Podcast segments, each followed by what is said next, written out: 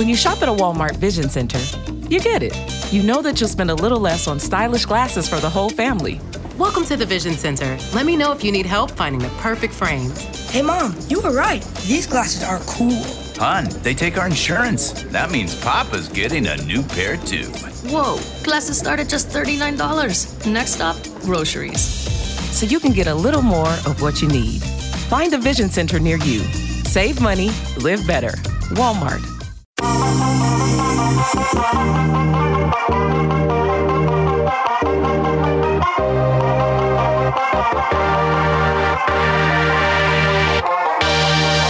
Hello and welcome to the 128 Podcast. I'm your host, Tommy West. Today on the show, a guy I haven't spoken to in several years, and I'm really happy we got a chance to catch up. He's a lot of fun to talk to. He's an amazing artist, and then beyond that, he is also really into video games, and we'll talk lots about that. Plus, in general, like we have with a lot of guests on the show, talking about the world around us. He's moved around a little bit during the pandemic, and we'll talk a little bit about that as well. But beyond that, he's just a really fun, down-to-earth artist, and he's a lot of fun to talk to, and he's a good pal of mine. This is Artie.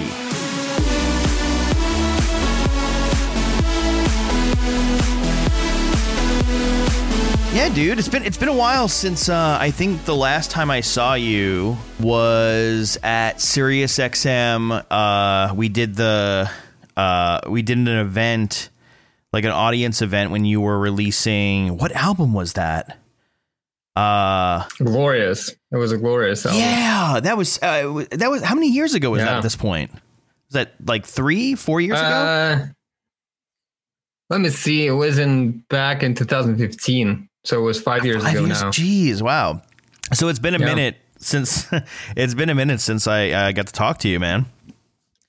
Yeah, dude, it's 5 years. Yeah. Holy moly, time flies by. Actually, I just been thinking about the album the other night, and I just remember how painful it was to work on it, because it was so much work behind it, and it's been just nonstop process for, I want to say, 2.5 years. Yeah. And when it came out, I was so drained, and I didn't really know, should I be happy about it, or you know, it's like, but regardless, I listened to the album 2 years after that, and I was like, wow, this is actually pretty good. I only could realize that the album is actually pretty good 2 years after I was done with it. I guess like that kind of thing takes time, you know? Yeah, I mean, I get that with things that I do too, like in my world that is definitely not making music, but like you step away from something long enough that you have a completely different perspective. You're not so close to it, and then you can actually judge it for what it's worth. And it's typically better than your judgment if you're too close to it, especially if you're a perfectionist, like really close to it. It's also like everything takes time with polishing it. You change a lot of things. You keep working on the same record for such a long time. It just goes and goes and goes. And at some point, you know, I guess every artist has a moment when they feel overburned. It's like they actually burned inside, and it's like, okay, well, I don't know what else I can do with this record. I don't know, it's like, what else I can take it. I don't know how else I can refresh it, because again, it's like album cycle, like album processing cycle is about, you know, 1.5 to 2.5 years, and a lot of things changing over this course of time, because the music is, you know, it's like the music is evolving so fast. Yeah. And imagine you work an album, and a year after there's a new style of music pops up, and you're like, oh my God, this is very exciting. I know how to redo this track and that track. And it's never ending cycle. And I'm actually kind of in the process of working on something else right now. Mm. And you know, thank God I have followed this experience with the first album, and I know how to do that. I don't want to say in a right way, but I want to say in a right way for me personally. Yeah. So it's like, I'm pretty aware what kind of mistakes I made in the past, what kind of like production mistakes I made in the past, like not to overwork on the tracks, not to change the production 1,000 times. Yeah. And just be very, very true. In like, in the essence of like what this album really means to you, not just musically, but just like what actually put an album and just follow this path. In this case, you're not gonna, you know, it's like you're not gonna change your path many times while you're working on an album. Yeah, if that makes sense. Yeah, no, it's like a relationship, right? You're with one person, yeah, and you break up and you go to the next relationship. You're like, all right, I know that this is what I like and this is what I don't like. So when I'm looking for someone, I know what I'm looking for. That second time out, third time out, you kind of know what you know what to expect. You know what you want. Trust me, I know exactly what you're talking about. I actually been in that kind of relationship before. It's very funny what you just said. It's actually very true too. Yeah, I do. Trust me, I know from experience. I that's the thing. It's like It's like, all right, I know what I liked out of that. I know the fond memories, and then I know what I definitely don't want ever again. I just like the red flags. The things that you don't like, you're gonna remember them forever. Oh yeah, absolutely. They're gonna print in your brain so heavily that it's very hard to wash it away. Yeah. And I'm not necessarily saying that it's a good thing, you know. Yeah. It makes you grow. That's how you grow as a person. That's good. That's I'm more of a saying is like, yeah, you're growing as a person. I'm not necessarily thinking that it's a good thing in terms of music making. But for the relationship, you definitely need to keep that kind of stuff in mind. That's for sure. Yeah. How you been holding up, man? Like you're in where are you? Right. You're in Russia right now. I'm in Russia right now. Yeah. Yeah. How is it over there? Yeah. It's pretty good. Yeah. Actually, it's hard to say if it's better or worse than in LA, but it's definitely more calm because, well, basically what happened, I was in a lockdown for 5 months. Yeah. And everything that I've been doing, I was just working in the studio pretty much every single day. It's like enormous amount of hours. Yeah. And, you know, it's like I would work for 15, 17 hours every single day, and I would sleep for 6, 7 hours, and I would, you know, rinse and repeat. Yeah. And at some point I just got, not like I got tired from making music, because that never happens to me. Yeah. I always feel inspired. And especially when I'm alone, I really appreciate the time on my own. Yeah. But 5 months was a little bit too much. Yeah.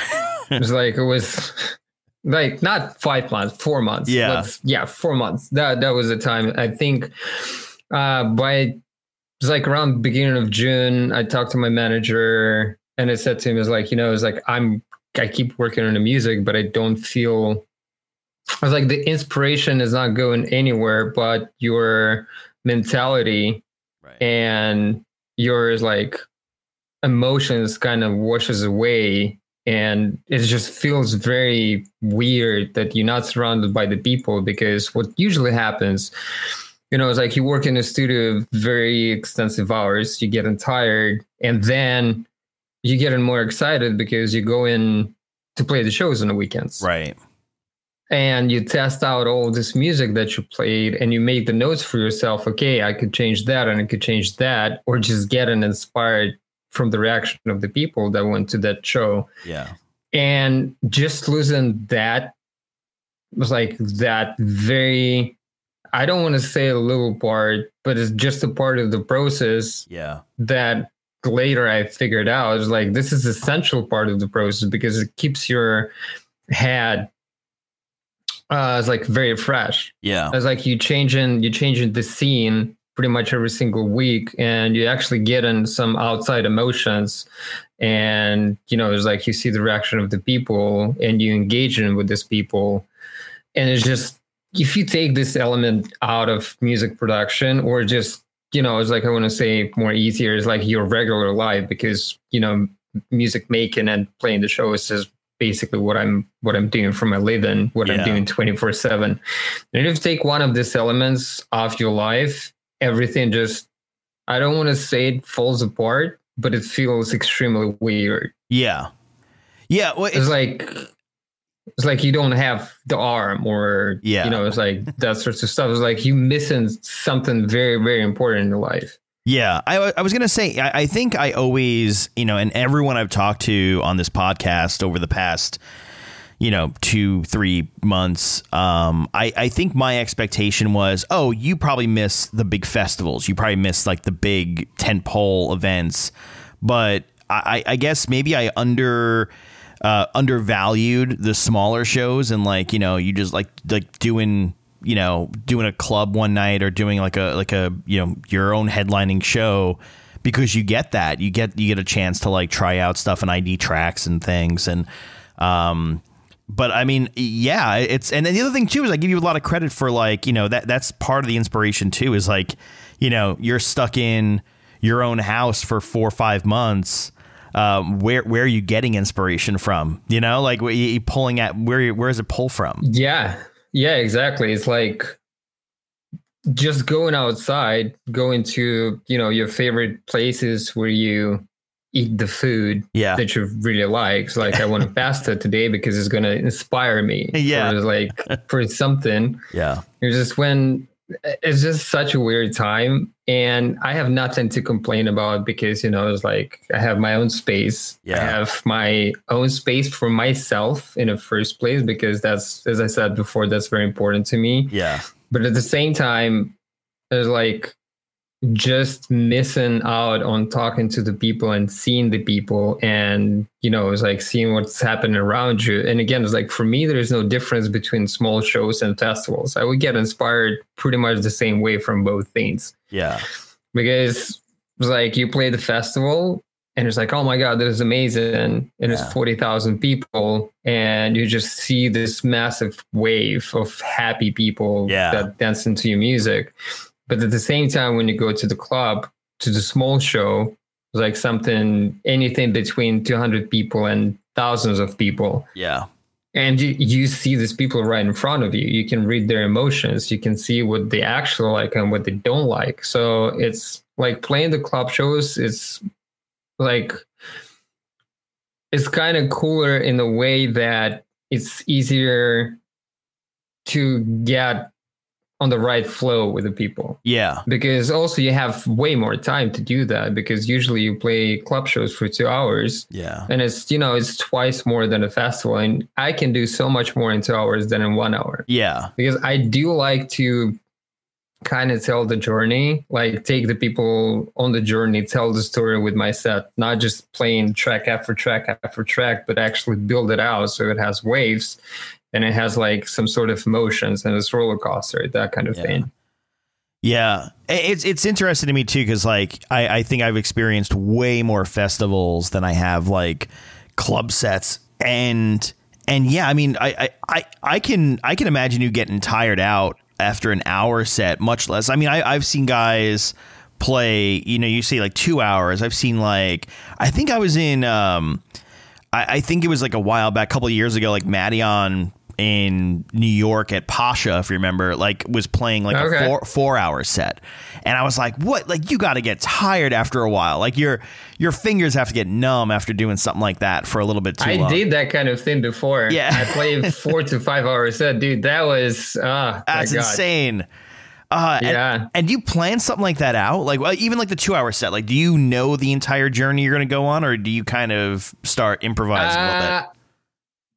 It really depends. Usually I have the kind of the bone structure of my set. Yeah. I know exactly the tracks that I definitely want to play. Yeah. And they do have the order, because I do like to mix the records, in the key. Yeah.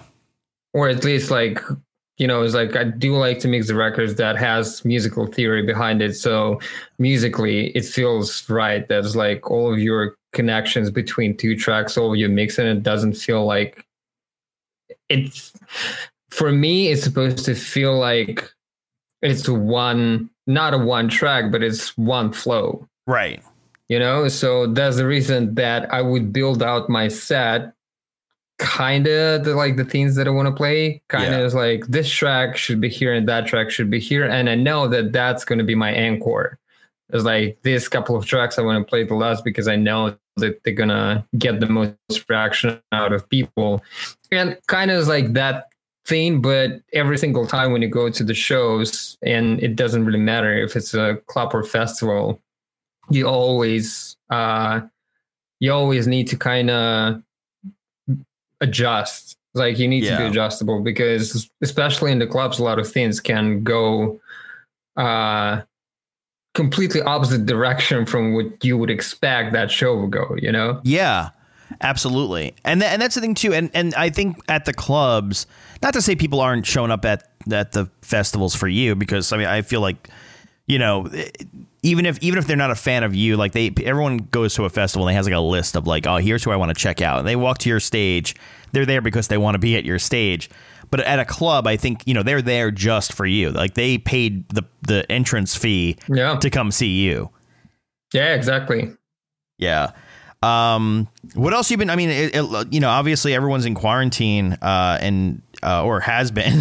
But like, well, I had a little of a journey. So where I started the story about being in a quarantine for months. And then we actually decided that I need to go back to see my family back in Russia and spend some time with my parents, with my granny and with my friends as well, because I like for the past 7 years, I barely saw them, because basically your schedule is that you're playing shows pretty much constantly every single week.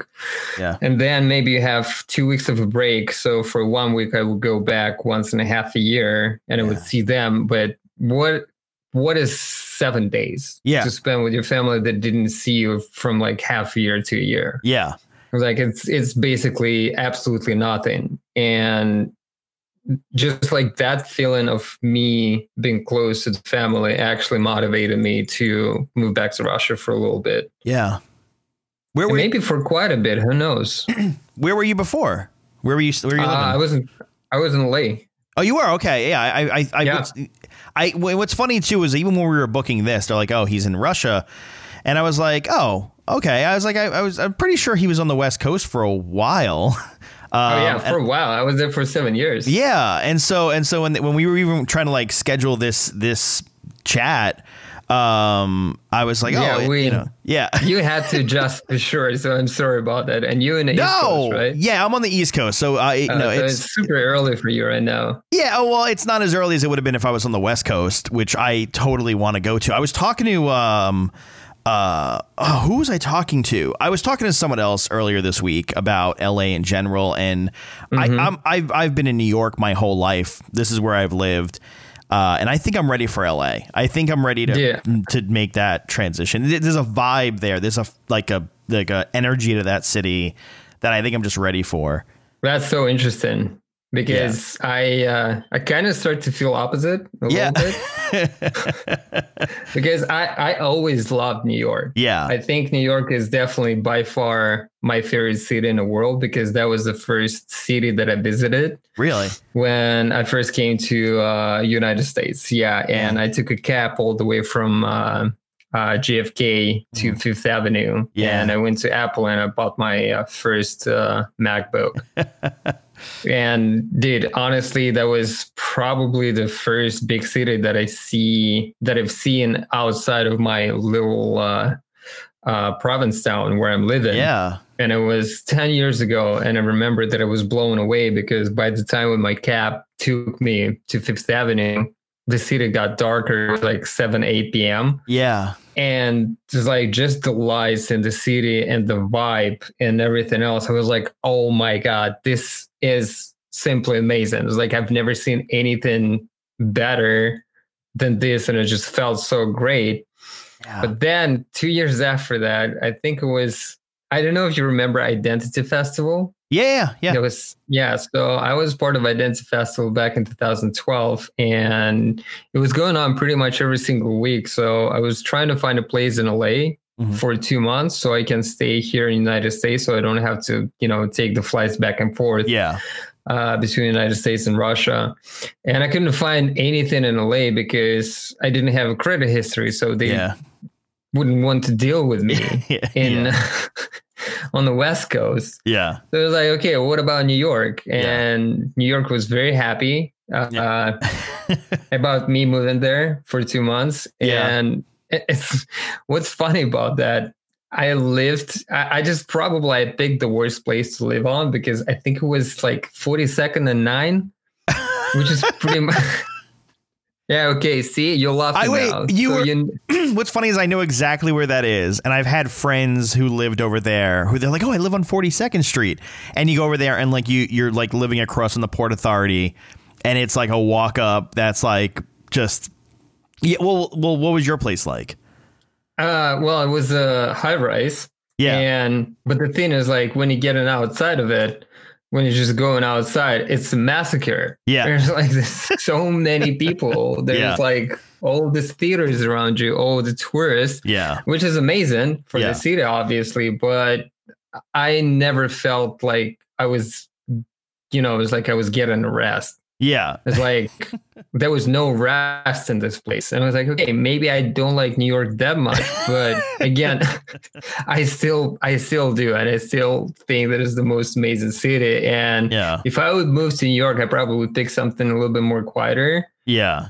Like Brooklyn. Oh my God, Brooklyn is so amazing right now. Yeah, that's where I am. I'm not in Brooklyn right now. I escaped to the country after all this. I was quarantined in my my place in Brooklyn for 2 months, and then I finally just escaped to upstate New York. But I'm in Brooklyn, and the thing is too is like you can like there's such a variety of New York. That you can go from like 42nd Street to Upper West Side. You can leave Manhattan. You can go to Brooklyn. You can go to Queens. You can go to Williamsburg. You can go all these different places. Yeah. And as as long as there's no coronavirus and you don't mind going on the train, you can kind of be anywhere in like 30 minutes. You can kind of be anywhere in the city in like 30 to 45 minutes. And especially for where you were, like that's like prime time, like that you're not sleeping in 42nd and 9th. No, you're not. But I guess like the main thing is like for me at that point, I didn't really know how this city operates. Yeah. It's like I knew that across the street there is a grocery store. I knew that the train station was not that far. Yeah. And that was about it. And it was just loud. And I guess like the most important thing, I was not used to that kind of living. Yeah. Because the last place that I had in LA, it was right in the heart of downtown. Yeah.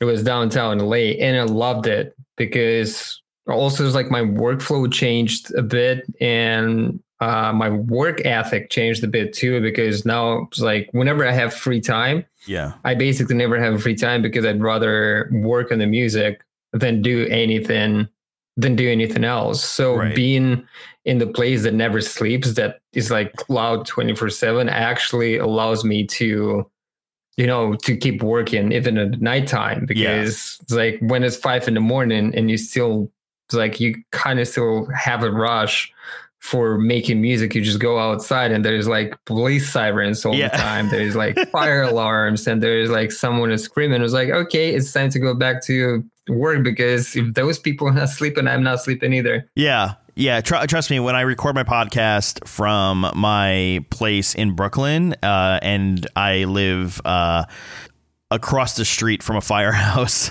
it makes... Well, the drill then. Yeah, you can barely... I can soundproof my studio as much as I want. It's not, the New York City Fire Department is still going to blare their siren into this podcast at some point. I'm pretty confident someone has heard, like, fire engines while listening to this podcast. So, but I was going to say, I feel like, a lot of people say like New York has an energy, but like, I was like, but LA has a vibe. Like, I know that seems like really like the same thing, but it's really not. Like it's not, it's completely different things. Yeah. Yeah.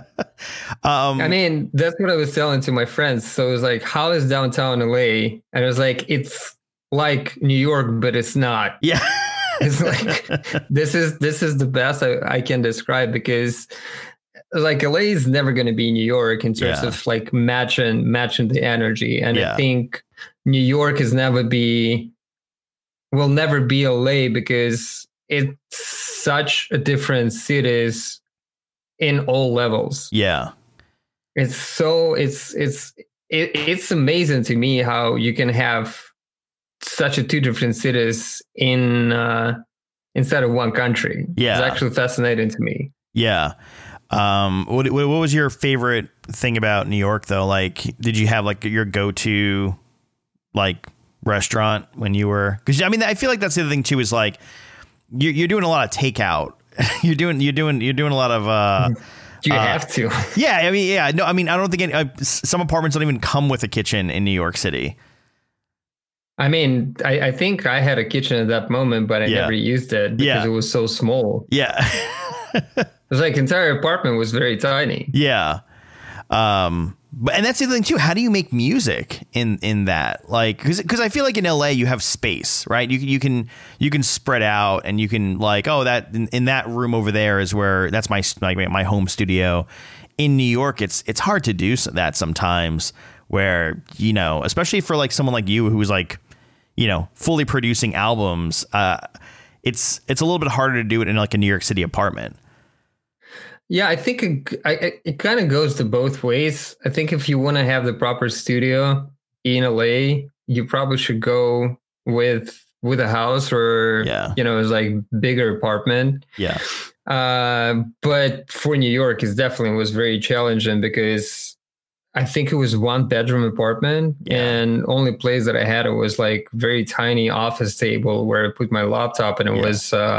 plastic chair. Well, just because I was renting it for 2 months. Yeah. But I would imagine it's like, that would be tough. And especially you need to consider the fact that you have the neighbors and that sorts of stuff, even though I'm producing most of my music in headphones though. Yeah. So that's minus problem, but there's still a lot of, you know, it's like, you still want to have pretty open space. You don't want to feel locked. Yeah.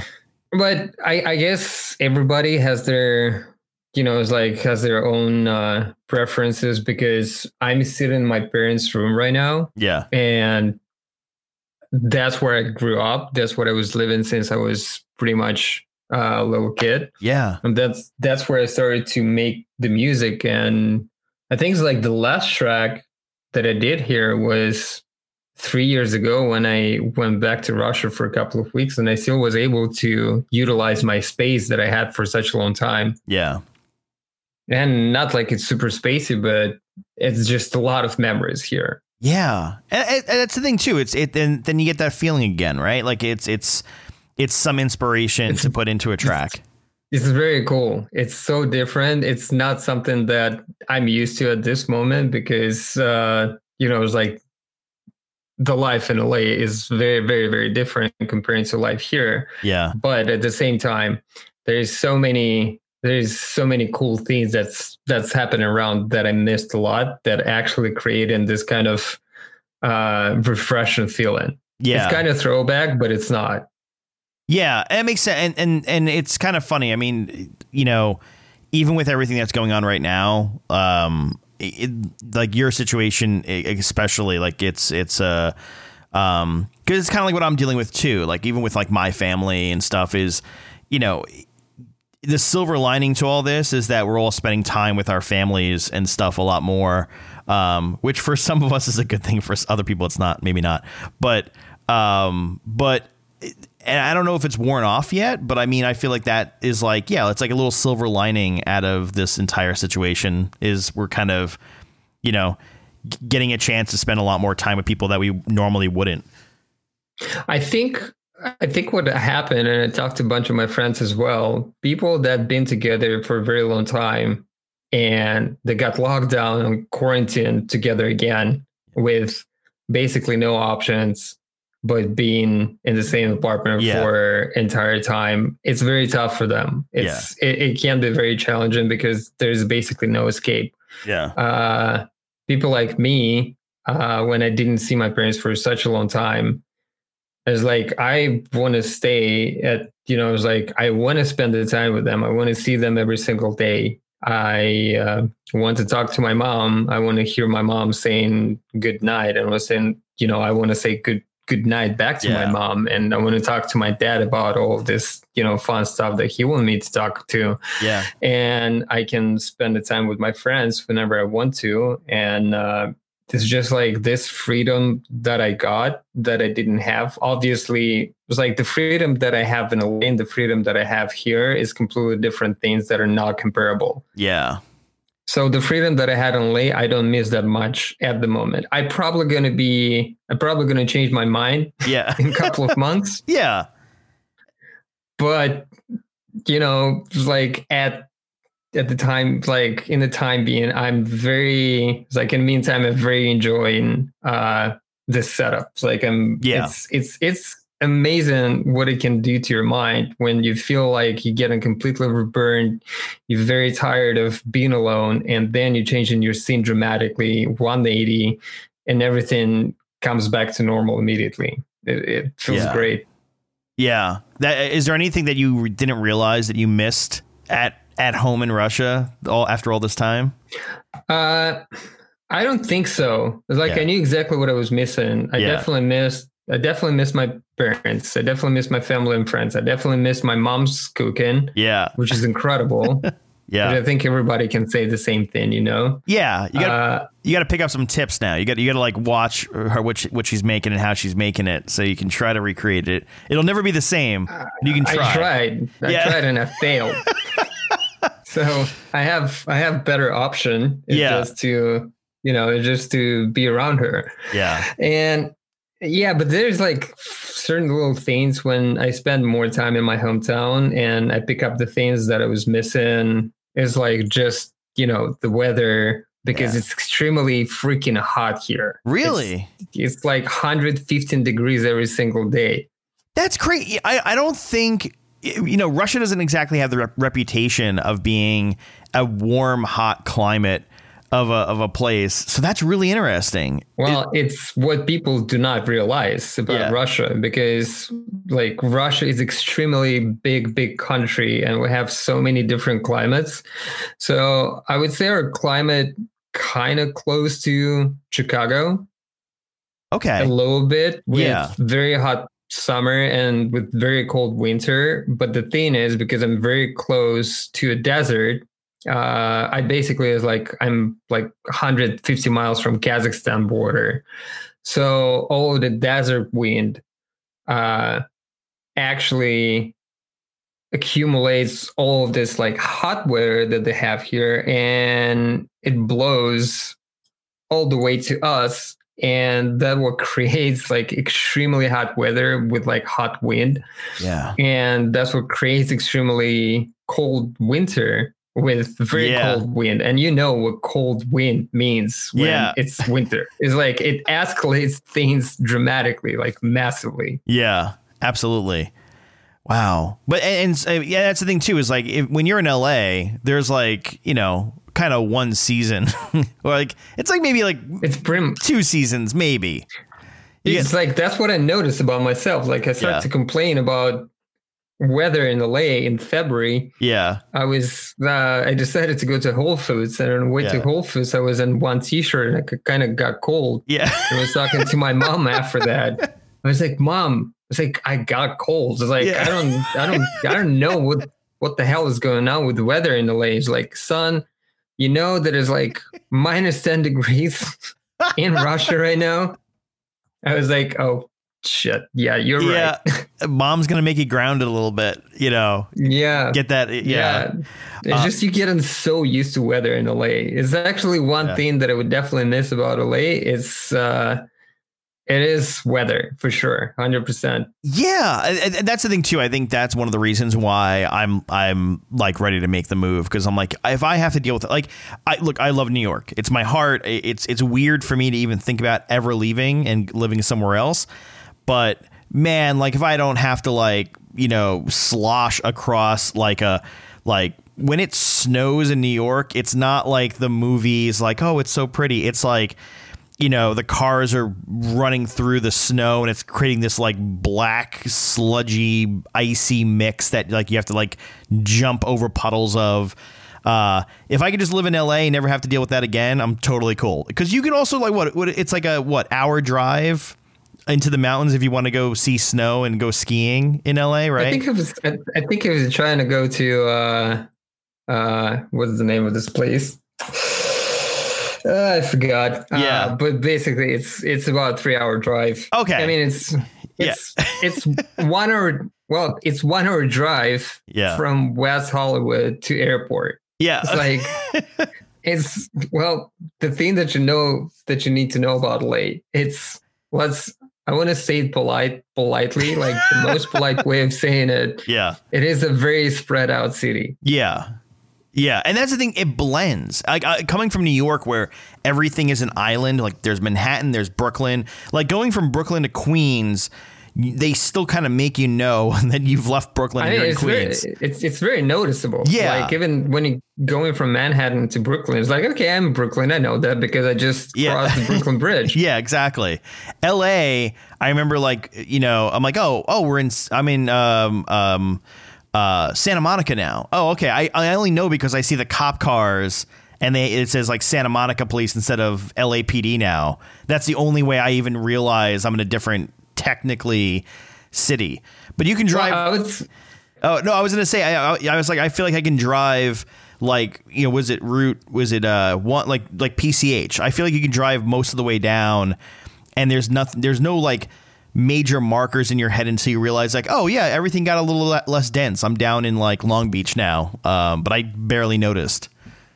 Yeah, that's the right feeling. I think what you can really pick up if you go from West Hollywood to Santa Monica, just the architecture becomes very different. Yeah, it's like you kind of start to feel this ocean vibes. Yeah, like that thing is very noticeable. But if you would drive from, let's say, outskirts of downtown LA, somewhere west for 1 hour, it's like you're not going to see any difference. It's going to be the same thing again, like probably less dense, but it's pretty crazy to me because I think what I was calling the city is like a city, the half an hour city or 1 hour city or something like that, because where I'm living in downtown, it always takes me between half an hour and 1 hour to get somewhere where I need.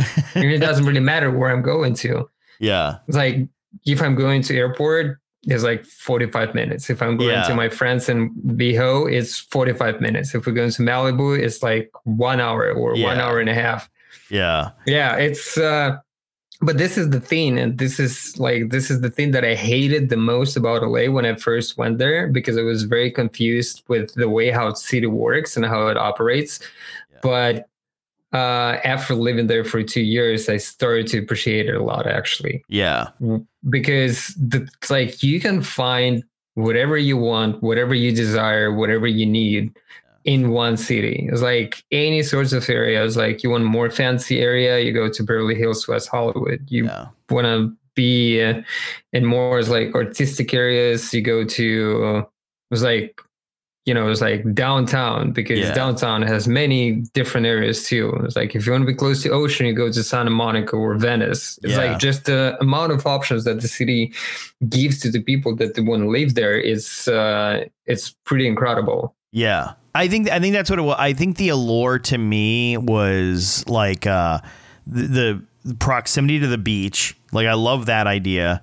And here, let me be really clear. I don't even like the beach. I just like the atmosphere of the beach, I guess. But I think it's like that, like down like by Long Beach, like Long Beach Airport is my favorite airport in the world. Like, I don't know. It's very cool. I totally agree with you. It's like flying into something like it's a if no one's ever seen it, it's you drive up to it and it looks like a 1950s airport. It looks like, you know, JetBlue flies into there, but it looks like there's like it's like going to be old prop planes. But then you actually walk out onto the tarmac and then like walk up, the stairs to the plane. And everything is open. Yeah, it's like everything. Basically, there's no like walls. Yeah. Everything's completely open. It's like, there's not a lot of like roof over most of the terminal. And it's just, I think that's what it is. Like, I think one of the first times I flew to LA, I flew into Long Beach Airport and I'm like, where am I? I'm in a whole other place. And like, just like that atmosphere, it was like, it's very similar to, if you're like anyone who's been to Coachella has pretty much probably flown into Palm Springs. It's very similar to that airport, But the Long Beach Airport is just like its whole other thing. And it's just, it's beautiful. So cool. Yeah. It's so cool because I had the same experience, but I think it was like a year and a half ago when for the first time we flew there and I had no idea what airport we were flying back to because we were flying after the show with my tour manager and he never told me about that. Yeah. And we'll land in, I was like, okay, that's weird. That's looks like something I've never seen before in LA in any of the airports. And I'm getting inside. I was like, wow, this is amazing. It's like a new thing. Yeah. It's like, oh man. And my tour manager goes like, oh shit, I forgot to tell you that we in Long Beach right now. I was like, wow, that's so cool. Yeah. And it actually reminds me a little bit of Honolulu Airport. Slightly. Really? Oh, see, I've never been just there. Just like way, way smaller because I think it has like, this guy has only one terminal or something. Yeah. But yeah, it has just this like tropical ocean vibe. That's what it is. And especially in LA, I feel like it's a little secret because everyone is going into LAX and I'm like, have fun at LAX. Burbank is great. Exactly. Yeah. Burbank. Is that, and then there's, what is it? John Wayne Airport. I forget which one that is too. Cause that's still like a little regional airport too. Like there's a few of them. But like, you fly into LAX and you got like, you know, like traffic around that giant loop of like whatever terminal you're going to. You fly into Long Beach and you land and you're in paradise. It's weird in it's a good way. Cool. Yeah. But now that you're home, you mentioned it before, kind of. But like, what's mom cooking? Oh man, all sorts of stuff. It's a lot of meats. It's a lot of mashed potatoes. Yeah, that I love a lot. And keep in mind that everything that she's using for cooking comes from local markets. Yeah, like farmer markets, and just the difference in the taste of the food is so huge. Yeah, it's crazy to me that it is still a thing, but I would imagine it's, you know, it's like when you live in a hometown, like when you live in a hometown that is very small. Yeah. My mom prefers go to the farmer's market and just to buy the meat that she sees is good. And she spends a lot of time with it. And they actually grow the vegetables by themselves. So it's all natural stuff. Yeah. And it cannot really go better than this. Yeah. It's and I didn't eat an entire day and I just keep thinking about it now. That's awesome. So while you're in Russia, have you been keeping up with games or did you leave all that stuff behind? Well, I couldn't put my hands on, my PS4 Pro or Xbox One X because they're still up in the air. Yeah. Flying all the way from LA back to me. Oh wait, it's like in transit to you in Russia right now? Yeah. Oh wow. Jeez. Yeah, and including all my studio gear as well, which I'm very excited about because I'm kind of tired of working on my laptop. I'm not a laptop guy. I can it's like I could tell it for sure for the past couple of weeks. Yeah. But I borrowed PS4 from my friend and was playing the game that I've been waiting since E3 2018 when they first announced it. It's Ghost of Tsushima. It just came out a couple of weeks ago. Yeah, I saw that. It's dope. Like this game is great. I actually spent the last couple of days just playing it nonstop, and I have a pretty good feeling about this. It's just very first of all, this game is about the Japanese island Tsushima and how the Mongols are invading it back in like 13th, 14th century. Yeah. And I love Japan. I love everything about Japan. I think from all the countries that are existing in the world, Japan is by far my favorite country. Yeah. For many reasons. The culture reason.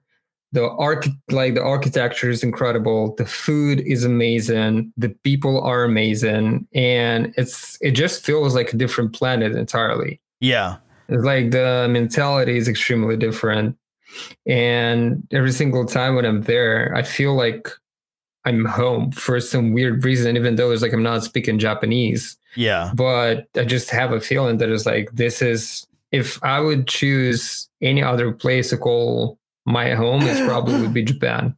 That is it just the atmosphere and like the culture or the food or like what's the big draw? It's everything is in mix, but the first thing that I would say is definitely culture. Yeah, because they have like it is the home for like video games as well. It is home for all this weird, crazy stuff, for all the technologies, for it's like the bathrooms that do all this like that has like 20 buttons and. You never know what they actually do because you're way too scared to like press on them because you don't want to get sucked in. Like that sort of stuff. You gotta buy like a high tech Japanese toilet for your home in Russia for upgrade. Yeah. Definitely the thing that I'm not gonna buy. That's for sure. But that would be cool. So how far along are you in the game? Like. The game's like beautiful. Yeah, the game's beautiful, but it's like very long because it's a massive open world. Yeah. And that's the thing as well, because it's so beautiful. It has so many, it's like it has so many zones and it has so many colors. And it's like, but it's not like it. They try to mix everything in one game. It feels very natural. Like the game design, the art design in this game is probably the best art design since World of Warcraft. Yeah. Because for me, the art design and the game design in World of Warcraft till that point was the best one. Yeah. But after I've seen Ghost of Tsushima, I was like, wow, that is something that I've never seen before. I obviously played The Last of Us Part 2 as well before I left LA. And the game is like the graphics is absolutely insane. Yeah. But the actual game, like the art design in Ghost of Tsushima is, I think is the best in terms of that. This is definitely the best game on the PS4 so far. Yeah. Well, not so far because that's the last exclusive game for PS4 that comes out. Yeah. I was going to say, I think the other side of that is because with the next gen console, I'm an Xbox guy. Are you more of a PlayStation guy? I don't know. It's like I was like totally PlayStation guy. Yeah, I was like 100% PlayStation guy till I think year and a half ago. Mm-hmm. I got an Xbox and I fell in love with it. Yeah. What game drew you in? On Xbox? Yeah. I mean, honestly, it's like the things that I'm playing on Xbox, they kind of, they're multi-platform. Yeah. I did try the new Gears. Yeah. I don't want to say that I liked it that much because I think it's like I only played it for 2 hours. Yeah. But I was playing a lot of Formula 1 2019 before I left. Oh my God, I love this game so much. Yeah. Yeah. I was going to say, I love open world games also. And then I play Forza on Xbox. Yes. Yeah. 100%. Forza is incredible. It's so beautiful. I mean, the only thing that is, depending on, how good of a driver you are, is that the crash physics aren't exactly fantastic. But if the car is moving, and you're driving well, it looks amazing. It looks beautiful. And I think the thing that is I'm still really curious about is like both next gen consoles were announced and we're getting all these like little sneak peeks, but I haven't seen anything.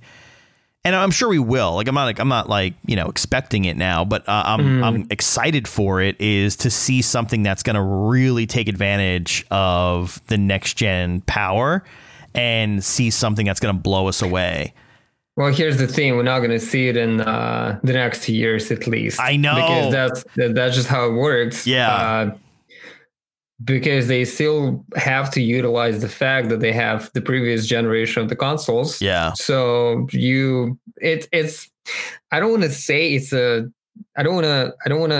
sound like it's necessarily a bad thing. Yeah. But it's just the way how the market works, because you still have old generation of consoles.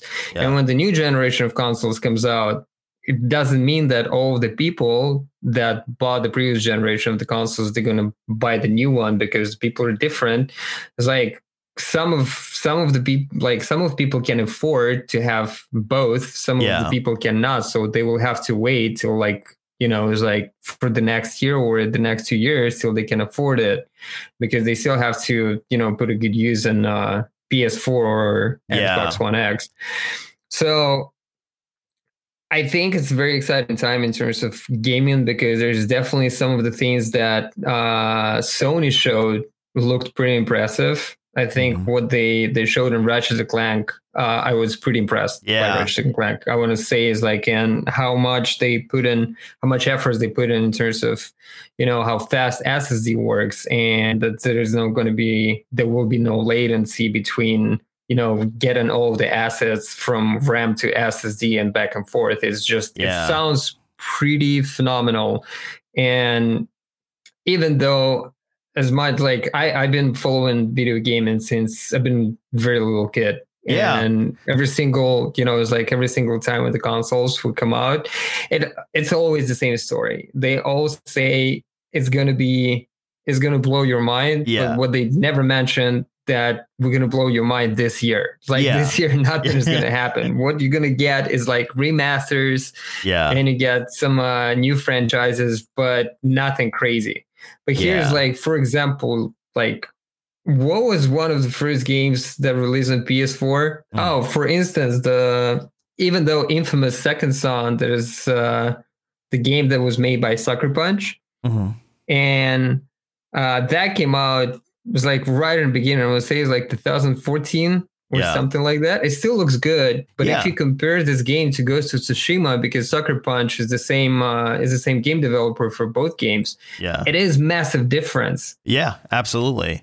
Because it actually takes like game developers time to figure out what hardware they're working with, what software they want to use with it. And it's still the same platform. It's still the same. I mean, it's still the same console, but the games are dramatically different. So yes, like we will, unfortunately we'll have to wait, but we're waiting for better things to come. That's for sure. Yeah, it's funny. You mentioned like the remaster stuff when Xbox was announcing theirs and running through like the trailers.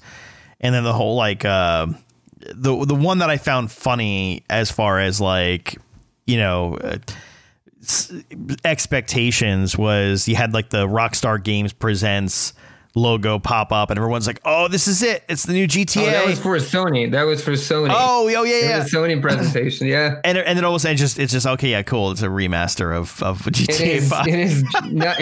It was not even a remaster. It was like now port.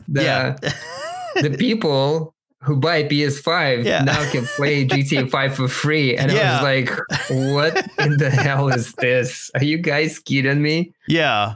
Oh my God. And that's the thing, too, is like I was like a PC gamer at one point, too. But I like consoles just because I feel like it's a level playing field. It's just, you know, it's not who's running slower. Or, you know, I played the new Call of Duty is like cross platform. And I have friends who are like playing on PC and I was playing on Xbox and then all of a sudden they're like dropping off half the time because like, oh, it ran out of, you know, like it crashed on my PC. And I'm like, I'm chugging along just fine on my Xbox. And that's funny. That never happened to me. Yeah. I was playing. It was kind of opposite because I was playing with my friend. I was playing Call of Duty. Yeah. With my friend, and he was using PS4 and I was using PC. Yeah. And actually everything worked pretty smoothly. Yeah. But that's the thing, though. I could say the same thing about myself. I was only a PC gamer before. The only thing that I'm playing is anything competitive. Like if it's League of Legends, I would obviously there's only way to play it's on PC. But it's like Valorant, Call of Duty, and any first-person shooters, I would only play on PC because I have no idea how the people doing that, how they use a controller to play first-person shooters. But for me, it is like it's torture. Yeah, it's like the most painful torture that I can go through is definitely doing that thing. Yeah, I didn't realize you were a PC gamer. I didn't realize. Yeah, I was. Yeah, it's like I was always PC gamer since I was. I want to say 14 years old, I got my parents got me a first PC. Yeah. And since then, I'm a pretty much PC gamer, but till the point where like, so basically because my studio is at my home, right? Yeah. And I'm using my studio computer and it has like pretty powerful video graphics and video graphic card.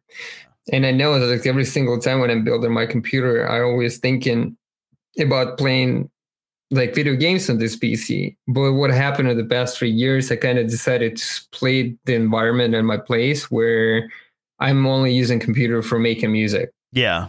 So whenever, you know, it's like whenever I get to the studio and I sit by my desk, mm-hmm. I was like, this for me, this is the time for me to actually work on the music and not thinking about playing video games. Right. Yeah. So whenever I'm done with the music, I know that I'm done and I just go and sit on my couch and play whatever I want to play. But yeah. This like dividing the spaces for me, I know it sounds very silly. No, not at all. Like for me, it was super important to like figure out the right workflow because like before that, you know, it was like I would sit by my computer desk and I start playing League of Legends and it was like all of a sudden 7 hours in, it was like, what the hell I'm doing? It's like, why I'm not working still. Yeah. And you want to play one more match and it's just a never ending story, especially with League of Legends. It's just like, it's sucking you in so hard that just like never want to, you know, let you go. Yeah.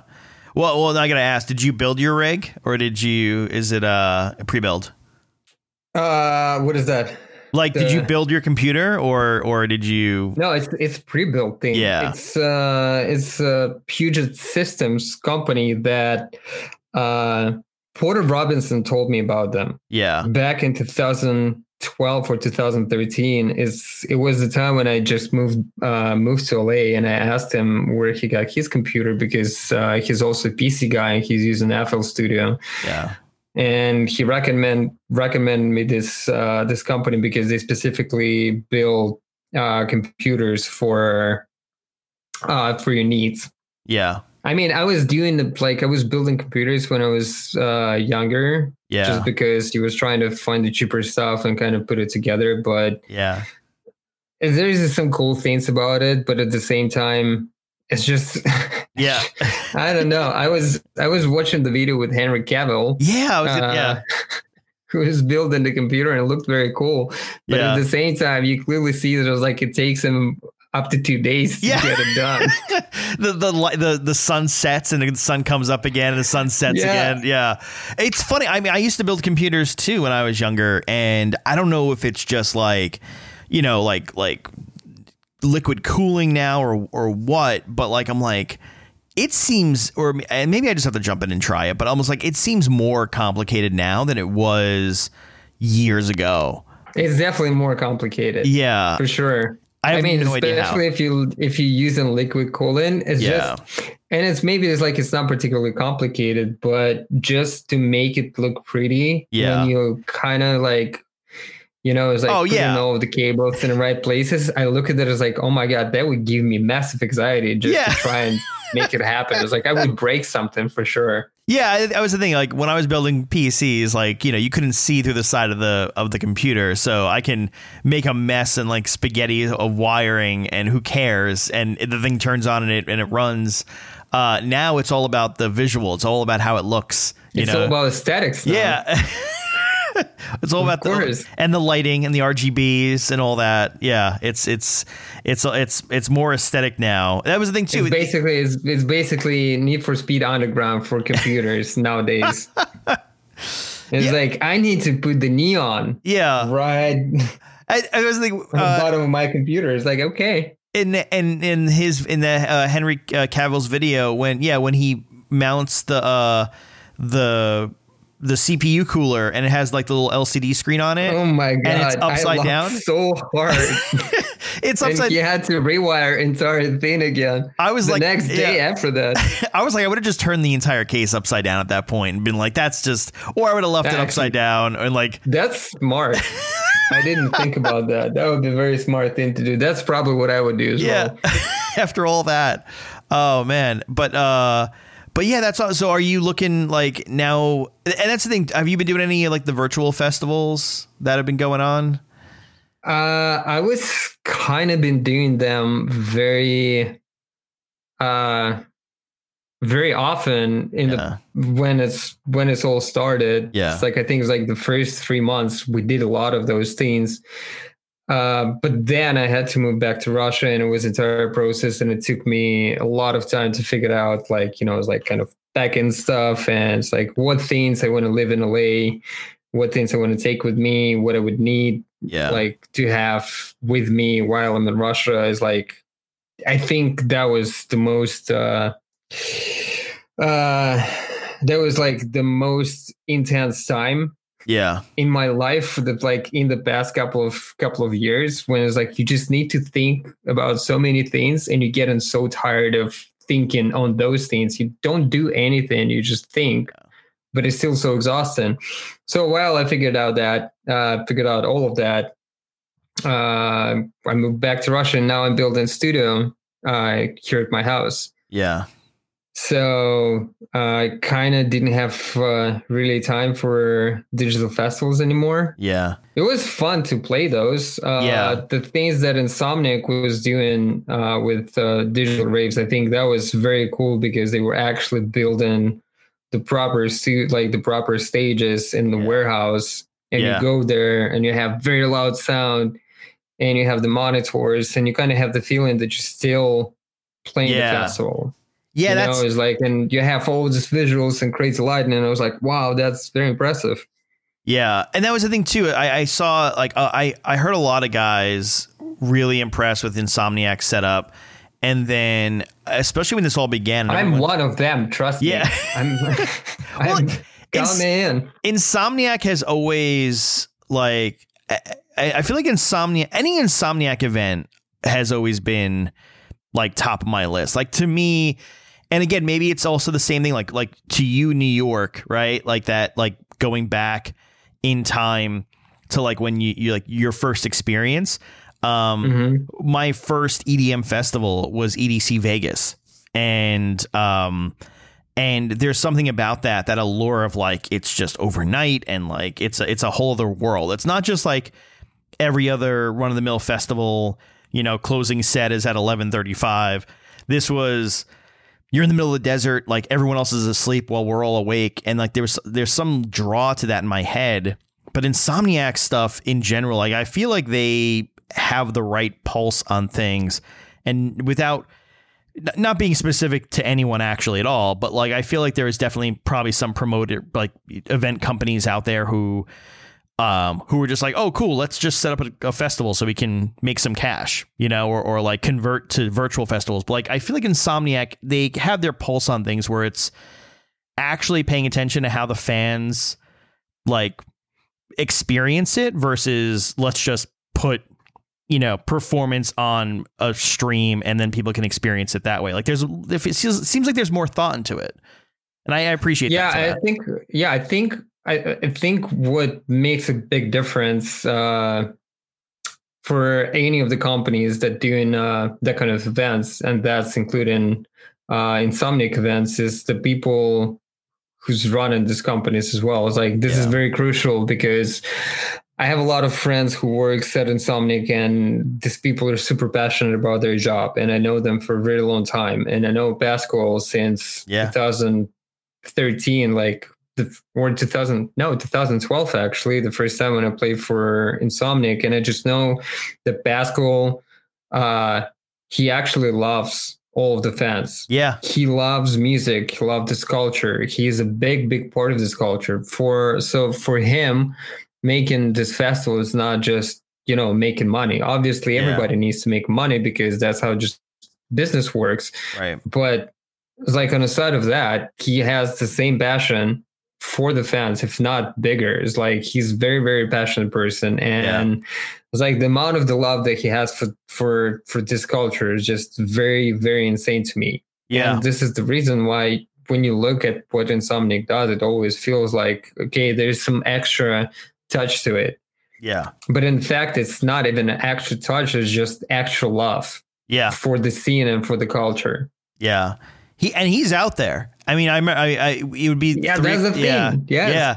he's out there with everybody else, and he's enjoying the whole thing. And I think we might have spent time in the desert at night, but like he's out there with everybody else, just like hanging out and making sure everything's good. And here's the difference for me is that mentality you're talking about, that personality, it flows downward to the rest of his team and the rest of the company, that I feel like everyone is paying attention to the passion versus like it's a business. Yes. But there's a passion behind it. I think it flows down from him. Yeah. Yeah. I totally agree with you. And that's how I always felt about them. Yeah. And it's like, and that's the thing, when we got an invitation for this digital festival and I saw the setup, I was like, okay, well, that makes sense. Yeah. If not these guys, who else would come up with this idea to actually make the stage for a virtual rave? Yeah,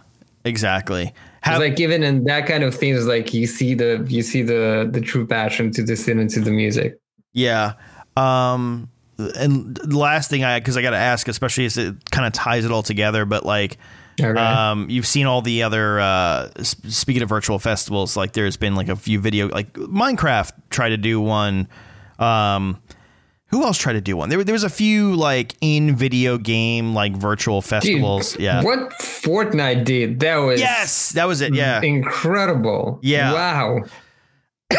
And then you saw like the Minecraft one. Like I don't know if they I don't even know who was supposed to play it or what the story was, but I heard like day one, like it just wasn't working and they just shut it down and postponed it. But Fortnite has always been really close to the world of EDM from way in the beginning, that I think they just like, you know, they know what they're doing for that type of stuff. They can scale it. I think it's like it's. Even like that exact performance has little to do with EDM music, but the Travis Scott performance in Fortnite actually blew my mind. Yeah. And I was like, okay, if anybody wants to take it to the next level in terms of the virtual performance, like this is how you take it to the next level, because that was the next, like the next level. It was like, I've never seen anything like that before, and that was very, very impressive. And like everything worked out so well, and it's very cohesive with the game. It's very cohesive with the music, and it just like it looks effortless, but there's so many there's so much efforts in it to make it happen. Because I know a little bit about programming and like 3D design and that sort of stuff, and I was impressed. Like that's some like next level stuff. Yeah, that's not again I think it goes to like, it's not just like, oh hey, we'll just throw up a, you know, a streaming video, a 2D kind of flat plane inside the game and let people watch a live stream as their avatar. Like it goes, you know, it goes beyond, and that's always impressive. Yeah, but that thing that costs a lot of money. Yeah. And that's where you like need to find a silver lining, because like to make it happen, it costs tons of money because it's tons of work. Yeah. But it's honestly, you know, I'm saying that was the next level, but I don't want to say that it's like, okay, well, nobody.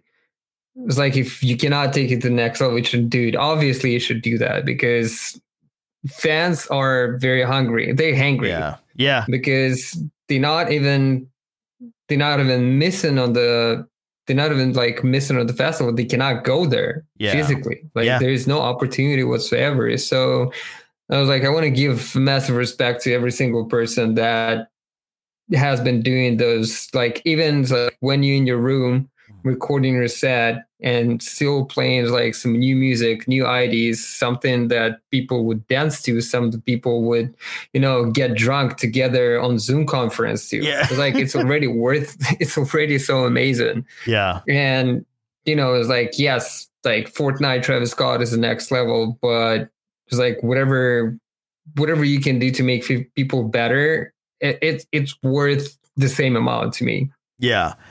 Absolutely. And I also got to imagine, just in general, aside from all the virtual festival stuff, that you got to I'm assuming you want to get some music inside a game.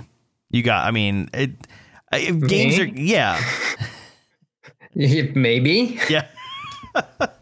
Dude, let me tell you something. I mentioned GTA, right? Like Rockstar Games. I'm like, my dream is to be one of the hosts on one of the, like, you know, radio stations there. Like, and I could clearly hear that when you were talking about GTA. I was imagining that we are actually doing the podcast on GTA Live Station, because that's how your voice sounds like. I was like, wow, that actually would work out pretty well. Well, you know what's funny? The guy what's the pop station in the game? I forget the name of it. Oh man, that's a good question, because I would never remember that. Well, he's a buddy of mine, like the guy who does like the voice of the channel, right? Like And a lot of people that I've worked with over the years have gone and like just disappeared over it. Like I've met Laszlo, who actually he runs point on all that stuff. Nonstop pop effect. Nonstop pop. Yes. Nonstop pop. Like the voice of that channel is a buddy of mine. And I am eternally jealous of him. Like as I'm playing and driving around and crashing into things and I just hear his voice on the radio, I'm like, ah. Like, especially for how long. I wish it could be me. Yeah, exactly. You got to get your tracks on one of those channels. That's what it is. It'll last forever. I think my remix for London Grammar was in Forza. Oh. Forza 3. The last Forza one. Forza Horizon 3. The one before. Yeah.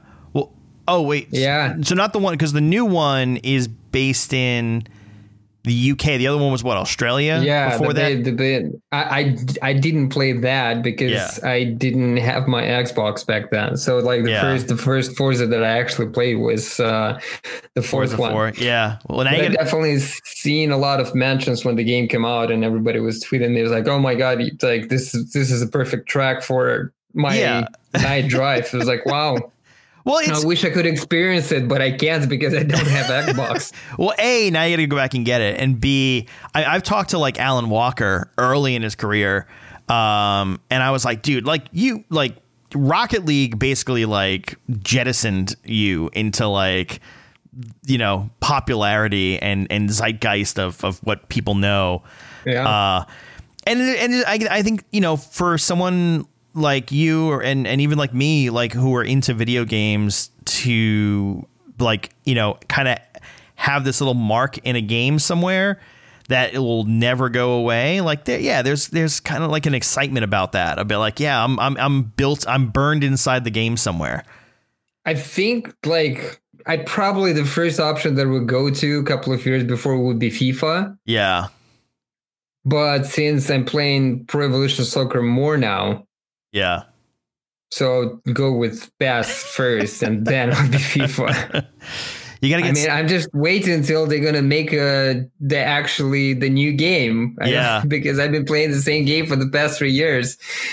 Yeah, you gotta find out who the music coordinator is at the game, this game studio, and just like send them fruit baskets and, you know. But it's like they still every single time when I'm listening to the soundtracks, it's like the people that work there, they're pretty amazing. Yeah. Like, the Forza Horizon soundtrack.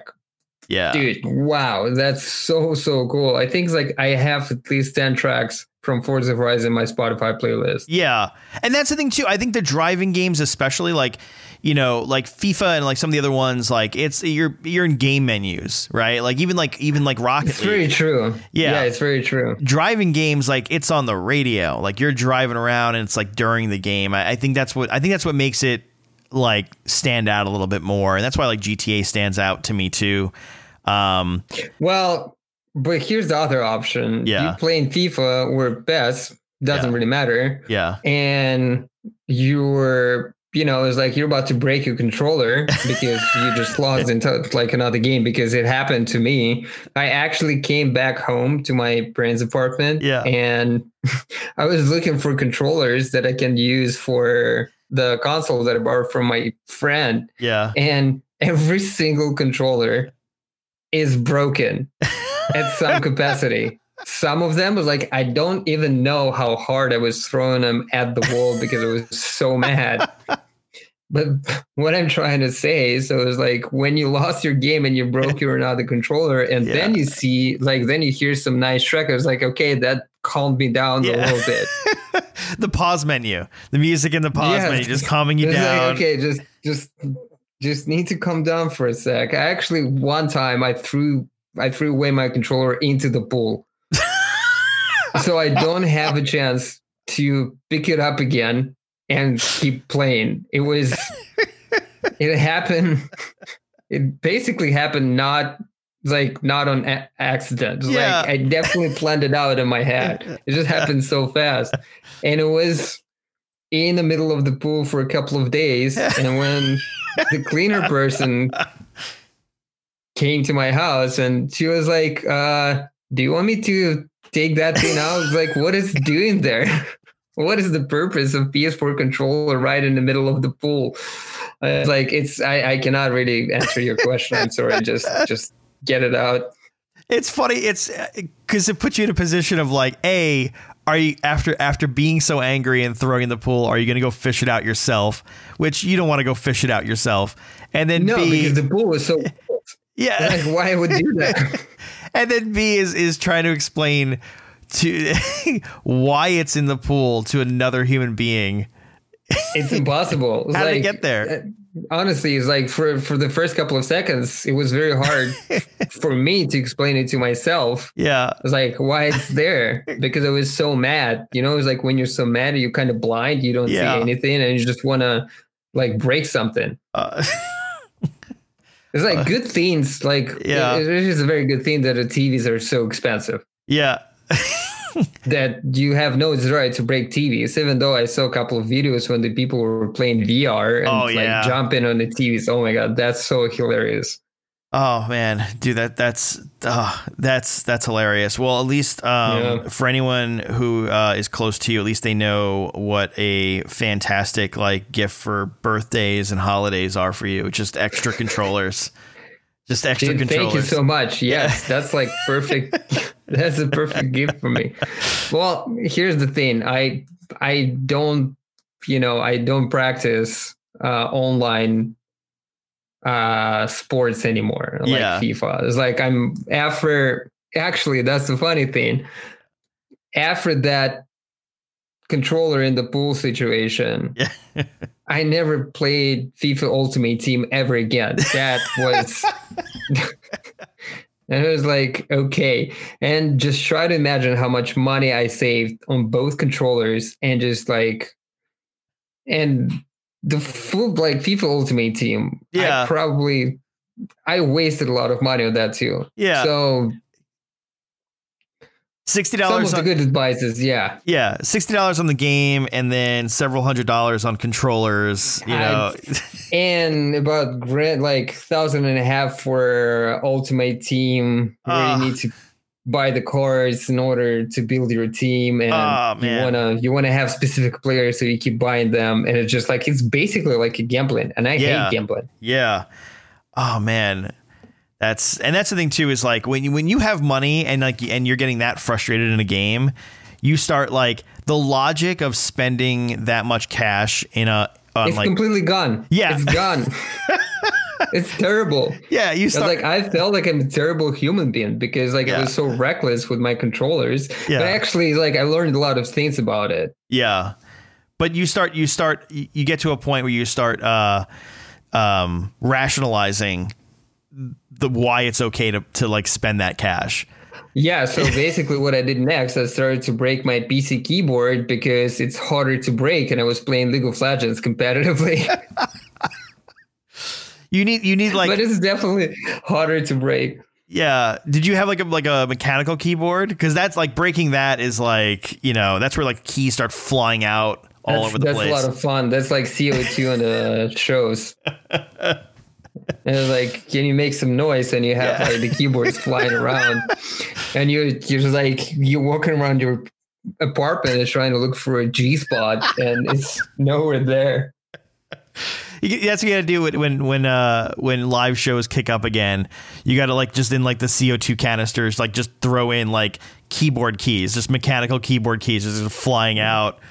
I don't think it's a good idea because you can definitely hurt someone with them. If it goes to your eye, because it went to my eye once when I kind of like hit the keyboard. It was not very pleasant experience, I can tell you that. Oh God. And that's the worst too, is like when like you're like raging, like you're upset and you're angry and like you hit something or try to like go to like damage or break something. And then the inanimate object hits you back like that. And it's just like, and it's, you don't feel yourself a terrible human being anymore. You just feel pathetic. Yeah, because you can't even just like make your anger look like it's anger because it hits you back. But here's the thing, is like, I think it's like that kind of like online raging. Yeah. And when you're mad at something and you try to break something, it's normal for human being. But even though it's like when I was younger, I definitely felt like it was like I need to be more calm about certain things. Yeah, for sure. So it was like that kind of like breaking keyboards and breaking PC controllers helped me a lot in terms of being a better person, not a better person, but it's like you're just more calm. Yeah. So that's the reason why I don't like online gaming that much. I kind of prefer just to be on my own. And if I fail, it's with computer and I can take a, you know, it's like I can take a second time of beating it. And I can take a third time of beating it. I can take a fourth time of beating it. And if I fail again and again and again, then I know I just suck at this game and I shouldn't play it. Oh yeah, no. Call of Duty was the last one where I was like, I was, you know, a few friends were like, oh, come on multiplayer. And I came on multiplayer and I'm just like, I don't understand how any like people are like spinning out of windows and headshotting me. I can't. No. Like, and I'm just getting angry at it. And that's why I was like, all right, if I'm playing Call of Duty, it's not multiplayer anymore. I can't do it. It's just I would play. It's also like, man, it's like it feels like we kind of getting old because. Yeah, like these damn kids. The people that are playing like the first person shooters and or Fortnite, they're so fast. Oh yeah. You just like look at the building. It's like you look, the guy starts to build something and all of a sudden he's in like 50 floor high rise. Yeah. Somewhere like right in the sky. It was like, okay, well, it would take me probably about 10 hours to build that and I probably would still like mess it up. It's very funny how, you know, it's like the scene is changing, but at the same time, it's pretty cool as well. Yeah, I want to relax and play video games and like just like give me a chance to just like not think and unwind. The game that really messed me up, it doesn't hurt me as much, but it's weird. It was Rocket League because I can go I don't know if it's their game matching or what, but I can go in. And I could like win a few rounds and then I start getting cocky. And then all of a sudden I go on like a 10 game losing streak against other players. And I'm like, but I was winning. I won 5 in a row. And then I won another 10 and I lost in a row. I don't know how this is happening. I thought I was good. And the game just like corrects me. It's like, oh, no, you're not good at all. Like, let's just match you up with some other players that'll really, you know, show you that you're not worth it. Yeah, and then you cannot break the cycle because you keep losing and you don't want to lose and you start another game and you keep losing again. I've been there many times, trust me. It's not a pretty place by any means. I'm just chasing that feeling. I just want that feeling of being like, yeah, that was a good game. I did well. I can turn the console off now. And then it doesn't come, and I spend another hour and a half chasing that feeling. Finding yourself at 5 a.m. in your living room is like, so what the hell I've been doing for the past 7 hours? That was just a waste of time. Yeah, but it actually was getting better. Yeah, exactly, dude. I've taken up way too much of your time, but I can't. It's all good. I have a 20-hour drive in 1 hour. Oh no! I'm going to Sochi. Oh, it's a beautiful city in the south, and it has very warm sea. It has amazing food. I'm going there with my friends. So that's going to be very fun. Thank God I back before that. Yeah. Oh, yeah. Sorry. I mean, I didn't realize I was. Dude, no. I mean, I would tell you, right? Yeah. I was like, oh, shit, the car is here. I'm sorry. Yeah. I have to go. But it's not. Yeah. Well, good luck on the trip. And I'll be watching so for some cool shots of that. I hope you're do you tend to share that stuff on socials? Like, or is this like your downtime? Yeah. Or you're just like, nah, I'm going to just do me. Man, I don't know. I will try to. Yeah. I mean, that's what everybody tells me to do is like, hey, you should start to use the socials. Yeah. I was like, really? Are you sure? I was like, yeah, we're really sure that you start to use the socials. So maybe that's going to be my first time. Trying to be more active. Yeah. All right. Well, I'll look for it. Thanks again, man. I can talk to you for hours. Thank you so much. I could talk to him for hours about that stuff, and he really made me laugh. Thank you so much to Artie for having that conversation. Thank you to the team at Armada for setting that up. Also, thank you to my producer, Dayel, our editor, Lori, who put this all together and makes it sound all awesome. If you don't already subscribe to the podcast, please go do that right now. Apple Music, Spotify, wherever you get your podcasts, it's 128 Podcast or 128podcast.com. Check it out there. I am Tommy West. I will see you next week.